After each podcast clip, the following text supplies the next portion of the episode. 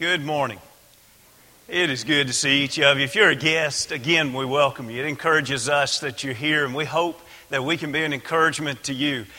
Uh, we are thankful for all that God is allowing us to be a part of. The work at Sudan is absolutely amazing to see what God is doing and allowing us uh, at the Mount Juliet congregation to be a part of that. We appreciate so much Don and the great leadership that he provides to that, and of course, the eldership here and the oversight, and then the opportunities like we have right now to be involved in gathering the medicines.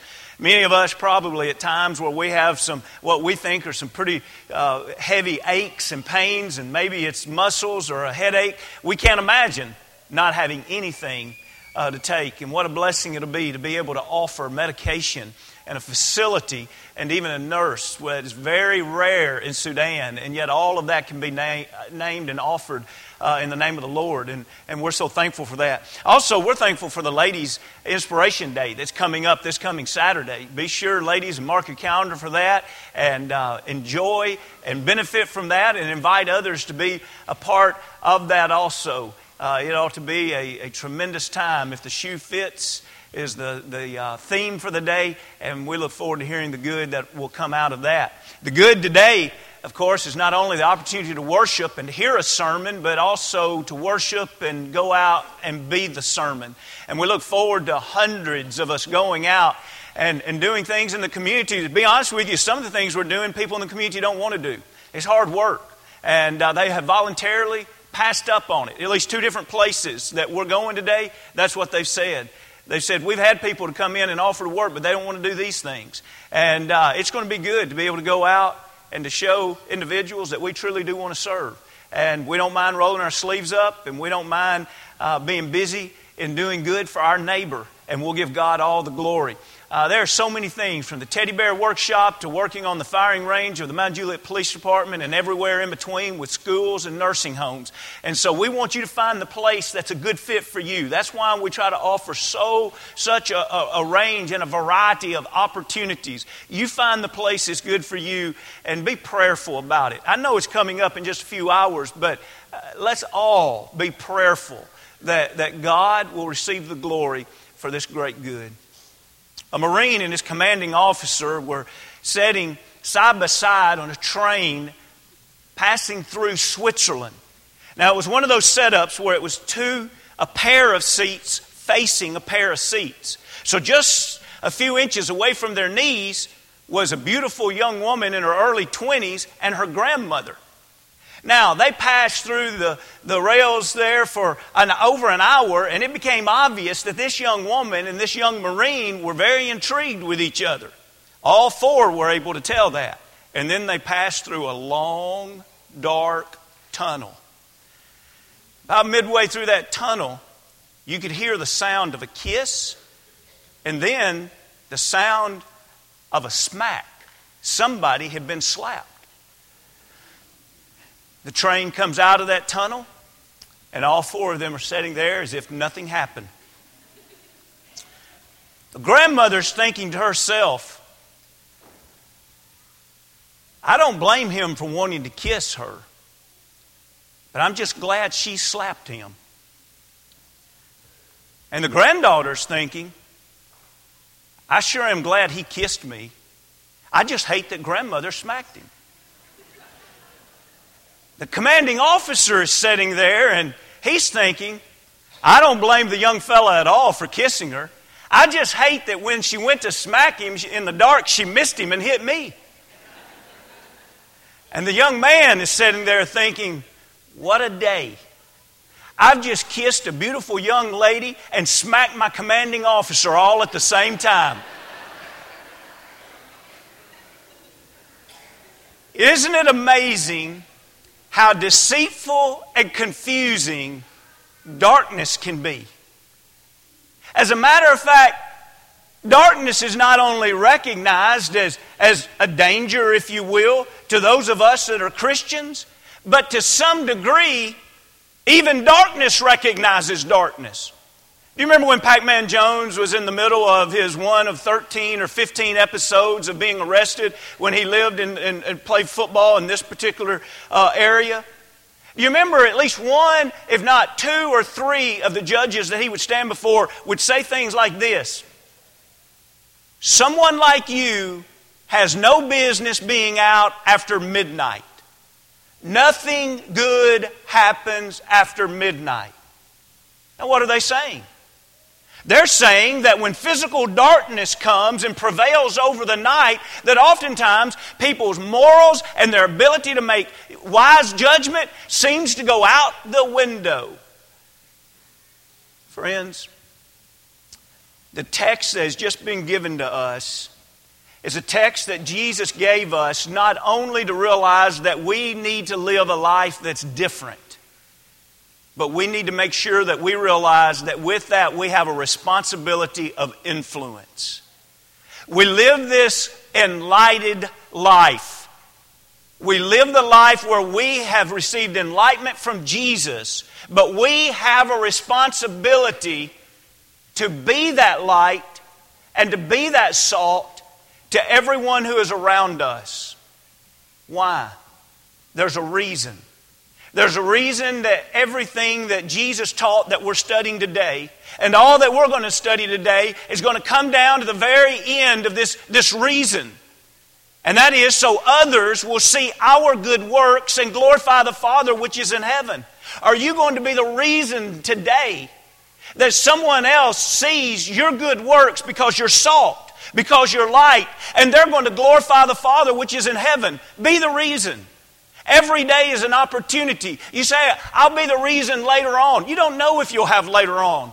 You don't know if, you'll, if your paths will cross with the same people that they cross today. We need to be salt. We need to be light every day because every day God is giving us the reason to do good. It's so others will see our good works and be drawn to the Father, to glorify the Father which is in heaven out of all of the analogies and illustrations and details in Jesus' teaching, one of the great ones, and I say that because he uses it so often, and so I'm assuming he liked it a lot since he used it so often, and it's the one of light.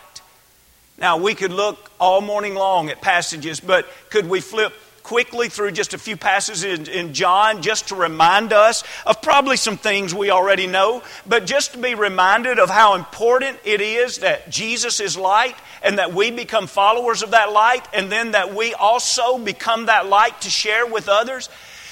The Gospel of John, of course, is all about Jesus. And, and right out of the first verse, it's revealed that Jesus is the Word manifested on earth and that He is God. And we can't go any further than four verses without this being the description of Jesus. John 1 and 4. In Him was life, and the life was the light of men. He came to enlighten men to tell them how to have life. They were dying spiritually. They needed to have life, but they didn't know how to have life. They didn't have the means of having life. They needed a Savior, but they also needed the knowledge to know how to name Him as their Savior. They needed enlightenment. He came to not only give life, He came to enlighten them about how to have life. And even before He began His public ministry, John the Baptist begins his ministry to tell people to look for the one who is the light. Look at verse 7. This man came for a witness to bear witness of the light, that all through him might believe. The purpose of John was to point mankind toward the light. Look at John the eighth chapter. In John the eighth chapter, in verse 12, we finish up the, the first part of this chapter by the situation with the adulterous woman and now notice he turns then to others and he says in verse 12, after that particular episode, he says in verse 12, Then Jesus spoke to them again, saying, I am the light of the world. He who follows me shall not walk in darkness. That walk is conduct, it's, it's, it's daily behavior, it's your life. He who follows him is not going to walk in darkness, but have the light of life. Darkness is a very confusing place to walk. A lot of things can happen in darkness, and we don't know why they happen. We don't even know exactly what's going to happen next because things do not make sense to us when we walk around and when we live in darkness. And Jesus Christ came to shed light to say, you know what? I can make a lot of things become clear to you. I can help you learn where you came from. What is your purpose now? Where are you going? There is so much enlightenment that Jesus can give that the world simply doesn't have. Let's look at the ninth chapter.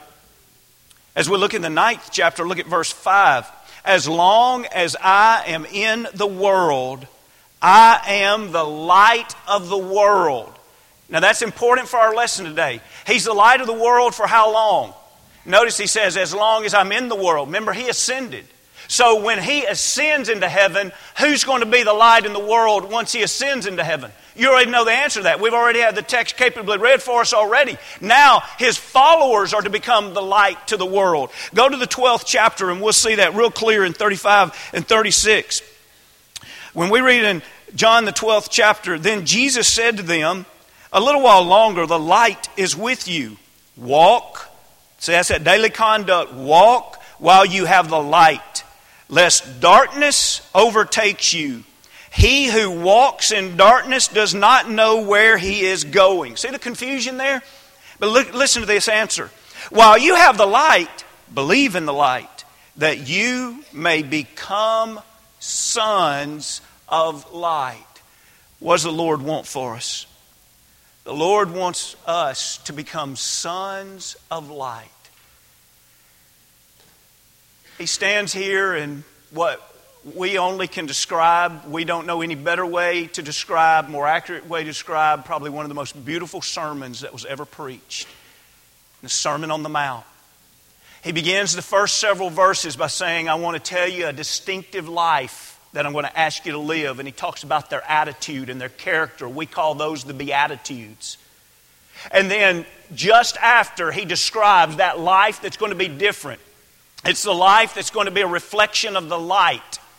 Then he spends the next verses saying, Now that you are light, you have a responsibility to not just be selfish. Oh, I'm glad I'm saved and that's all I'm concerned about. I want to make sure that I go to heaven or I want to make sure that just my little family here goes to heaven.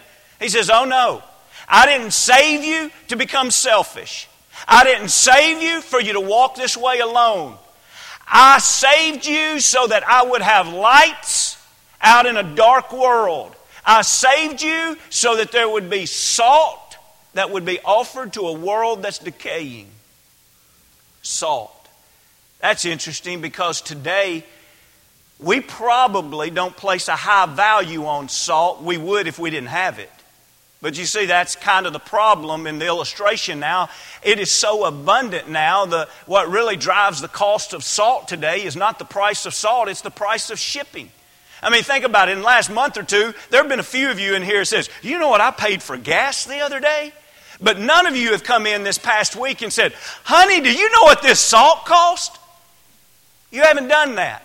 But you know, there have been civilizations and society where salt was literally considered one of the valuable minerals because if you didn't have it, you needed it. And especially before the days of refrigeration. As I was studying for this lesson, I, I literally chuckled out loud when I was, I was reading this, this guy, very brilliant writer, but he's a city guy. And, and so, so he's, he, he's writing on this particular topic. And, and so when he illustrates that salt was used in, in preservatives, he said, for example, and he went back to the Mayflower. And he said, when, when they came over on the Mayflower, they would have had meat that had been salted down to preserve their life. And I'm thinking, you don't have to go back a few hundred years to talk about that. I mean, how many of us in this room, there would be probably more than you would think, that have salted down country hams? And you know, I've shared with you that before, but let me just say this. I have never yet salted down a ham. And I'm talking from a little boy to a teenager to even just this past year. I have never salted down a ham without it running through my mind. This is amazing. You could lay this piece of meat outside for a day or two without salt, and you'd say it's spoiled. We have to throw it away. You salt it, and it cures, and it's good for at least a year. That's amazing. If we didn't have refrigeration, we would value salt so much more. What's the Lord saying?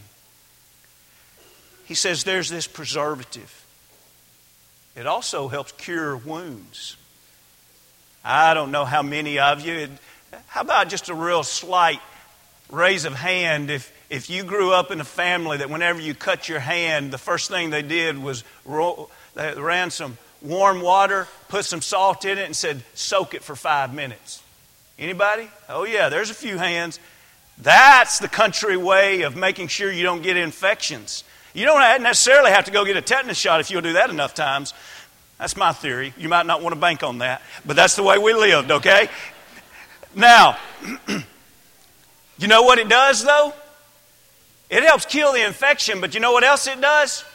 It stings when you first put it in there. It hurts. Isn't that the way the Word of God does?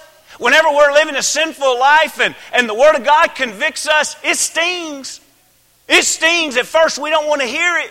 But you know what? If we allow the Word of God to heal us, we come out better, obviously. Do you see what the Lord is doing here? The Lord is saying, I saved you. In other words, I healed you. I've enlightened you. I've saved you. Now I'm sending you not to your own little colony somewhere. I'm sending you out in the world. John the 17th chapter, that's what he said. I'm sending you out into the world. Why? Now you go out and you be salt. You help cure a world that is decaying. You take a gospel that helps bind up the wounds of those that are hurting. You do that. You be a light where a world that's confused and they're stumping their toe every day and they just don't know where to turn. You be the light that they'll know where to turn. Now, what's interesting in this teaching is that if we just said Matthew 5 13 through 16 talks about light, how many times is the word darkness mentioned there? Well, most of us probably, if we didn't give it a lot of thought, we'd probably say, surely it's in there a few times. Isn't it interesting it's not? You see, there's a presupposition that God makes here, and it's real simple. God just supposes that you and I know that the world is decaying and that the world is in darkness. And so he, in this particular passage, Jesus doesn't address that. He just realizes that the people he's talking to will know that. We don't have to flip far through the Bible. Do we see that that's the struggle of mankind? We see man created on one page, and the very next page we see sin entering into their life, and they're driven out of the garden. We turn over just one more page, and we see one of their sons murdering the other son. We turn over another page and we see that every imagination of every thought of all of mankind was on evil continually except for one little family. And God had them to build an ark and He closed them and some animals up in the ark and He destroyed all the rest of them because the world was wounded and in darkness. Friends, God supposes that you and I have our eyes open enough to recognize the fact that there is a huge difference. And those who are saved and healed by Jesus Christ, and those who are in darkness and injured by the world. And so he says in this passage, supposing we understand that, I have a plan. And the plan is real direct. If you want to look on the screen or you want to look back down at your Bible, look at the first two phrases in 13 and 14. Look in 13. You are the salt of the earth. 14. You are the light of the world. How, how, how much more emphatic could it be? How much more direct could it be? Lord, do you have a plan for this world that, that's out there and, and it's, it's decaying and is hurting so badly? Lord, I hate to see my neighbors like that. And Lord, I, I just wish there was something I could do. And the Lord says, I've got a plan. You're it. You're the plan. That commission that we call great, go into all the world and preach the gospel, it was given to us because there is no other plan. You're the influence. And if you don't take it to Mount Juliet, brethren, get this nobody else is taking it. If you don't take it to Middle Tennessee, nobody's taking it. Can you imagine what it would be like? I'm not planting seeds of, of things that won't happen. I'm just trying to make a point. Can you imagine what it would be like if the Lord spoke to us and said, You know, this population growth, we're, we're almost 7 billion people now. And it's just kind of outgrown the influence of the disciples of Jesus. And so, since, since the, the disciples of Jesus have fallen so far behind, I tell you what I'm going to do. I'm going to resurrect some great prophets. And, and imagine, imagine God saying, I'm going to bring back Moses and Elijah. I'm, I'm going to bring back John the Baptist. And, and we're just going to let them live on the earth for five or ten years. And, and they're just going to go into certain cities and they're going to live there for six months. Can you imagine? Can you imagine getting word Moses is moving to Mount Juliet, Tennessee for six months? How exciting would that be? How many of us would say, Can you imagine what's going to happen in Mount Juliet in, in the next six months? Moses is coming here. You realize how powerful he is? Do you realize the way that man loves people and he loves God and he doesn't mind taking a stand? Mount Juliet's going to be different if Moses is here for six months. Or imagine this well, if God said, I've, uh, I've got a plan C. I've got a plan C. I'm going to send Jesus back to earth and let him live on the earth for a decade. And he can just go around and spend time on different continents. And he can travel through different cities. And, and he can do miracles. And he can get everybody's attention.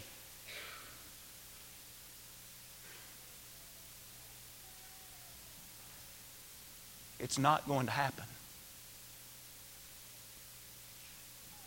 Do you hear it? Do you believe it? It's not going to happen. The Lord says, I've got my influence that I want on this earth. I've got disciples of mine that are salt and they are light. And that's my plan, my only plan. It's like one of the great warriors of old who, who brought his troops to the side to face an enemy that seemed like it would be impossible to beat them. And he turned around and burned the ships so his men could not retreat. And when they say, How'd they win the battle? They said, Because the ships were on fire. Do you believe there's no other option? Do you believe we're it? Do you live every day? Every day realizing that today my path is going to cross with somebody that needs salt because their life is wounded. My path is going to cross with a lot of people that are stumping their spiritual toes in darkness and they need somebody that can help them see light. Do we believe that not only we are the answer, we are the only answer that the Lord sends out today? I'm not trying to be negative. I'm just telling you, preaching the text, there's a problem. Jesus puts out one positive line and then immediately he begins talking about the negative. A problem might occur. See in 13, very positive. You're the salt of the earth. Now we have a great concern here. But if the salt loses its flavor, how shall it be seasoned? It is then good for nothing but to be thrown out and trampled under the foot of men. And really, when we read verse 15, it sounds like he is implying negative here. Listen when he says, Nor do they light a lamp and put it under a basket, but on a lampstand, and it gives light to all that are in the house. What's the Lord doing? He's saying, Look, I've got a plan for you. You're going to be the salt of the earth, you're going to be the light of the world, but there are some people that they're going to go out and they're going to lose their saltiness. They're not going to be able to help other people because they're not faithful themselves. Now we're in lukewarmness maybe hypocrisy. He says there's going to be people that go out, and if you can imagine this, they find their lamp. They buy the oil and fill it up. They trim their wick, and they even find fire to light it. And they set that up in their house, and then they put a basket over it so no one else will see it. That's a problem. It's a problem whenever we don't realize our responsibility of influence. Now, please note this.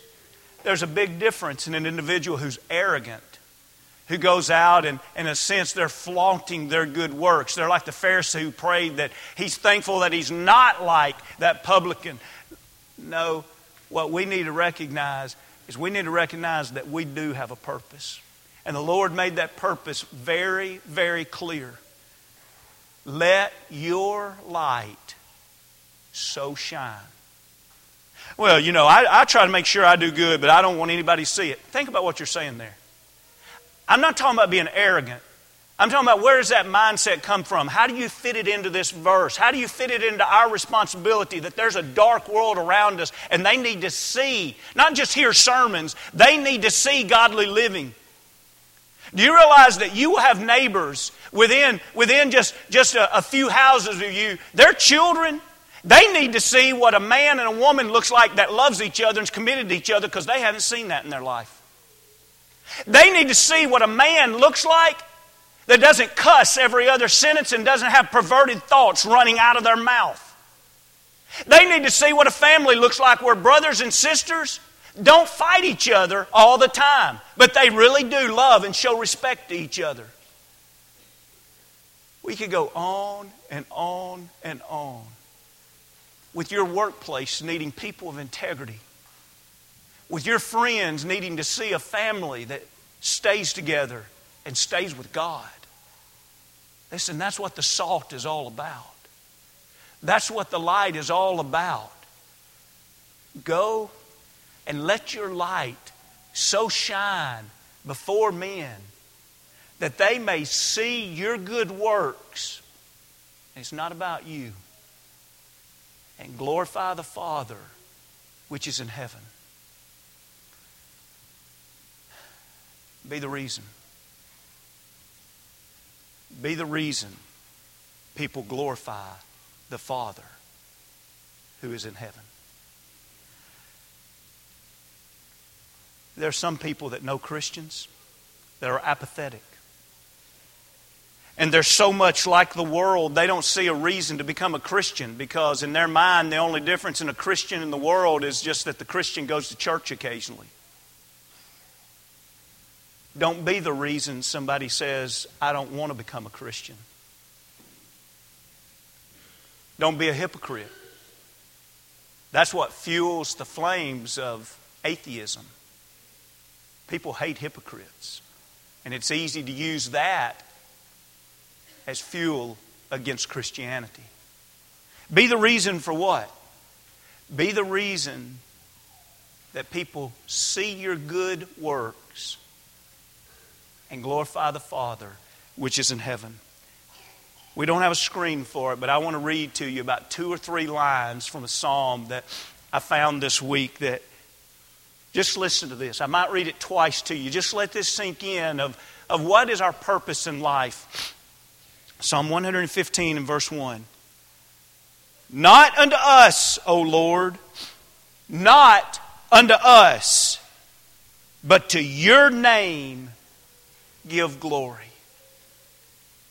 Isn't that awesome? Not unto us, O Lord, not unto us, but to your name give glory.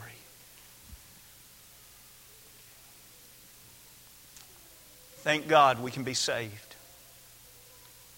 But with that comes a responsibility to shine an influence that points others to God. Today, be the reason. If you're not saved, let's get our life right this morning. You can't give a good reason for not being a child of God. If you've never given your life over to Him, you're missing the greatest relationship that's ever been offered, the greatest reward that's ever been offered, the greatest life, the resurrection from spiritual death. Are you a believer that He is the Savior? Are you willing to repent and turn from the world, the darkness, and to the light?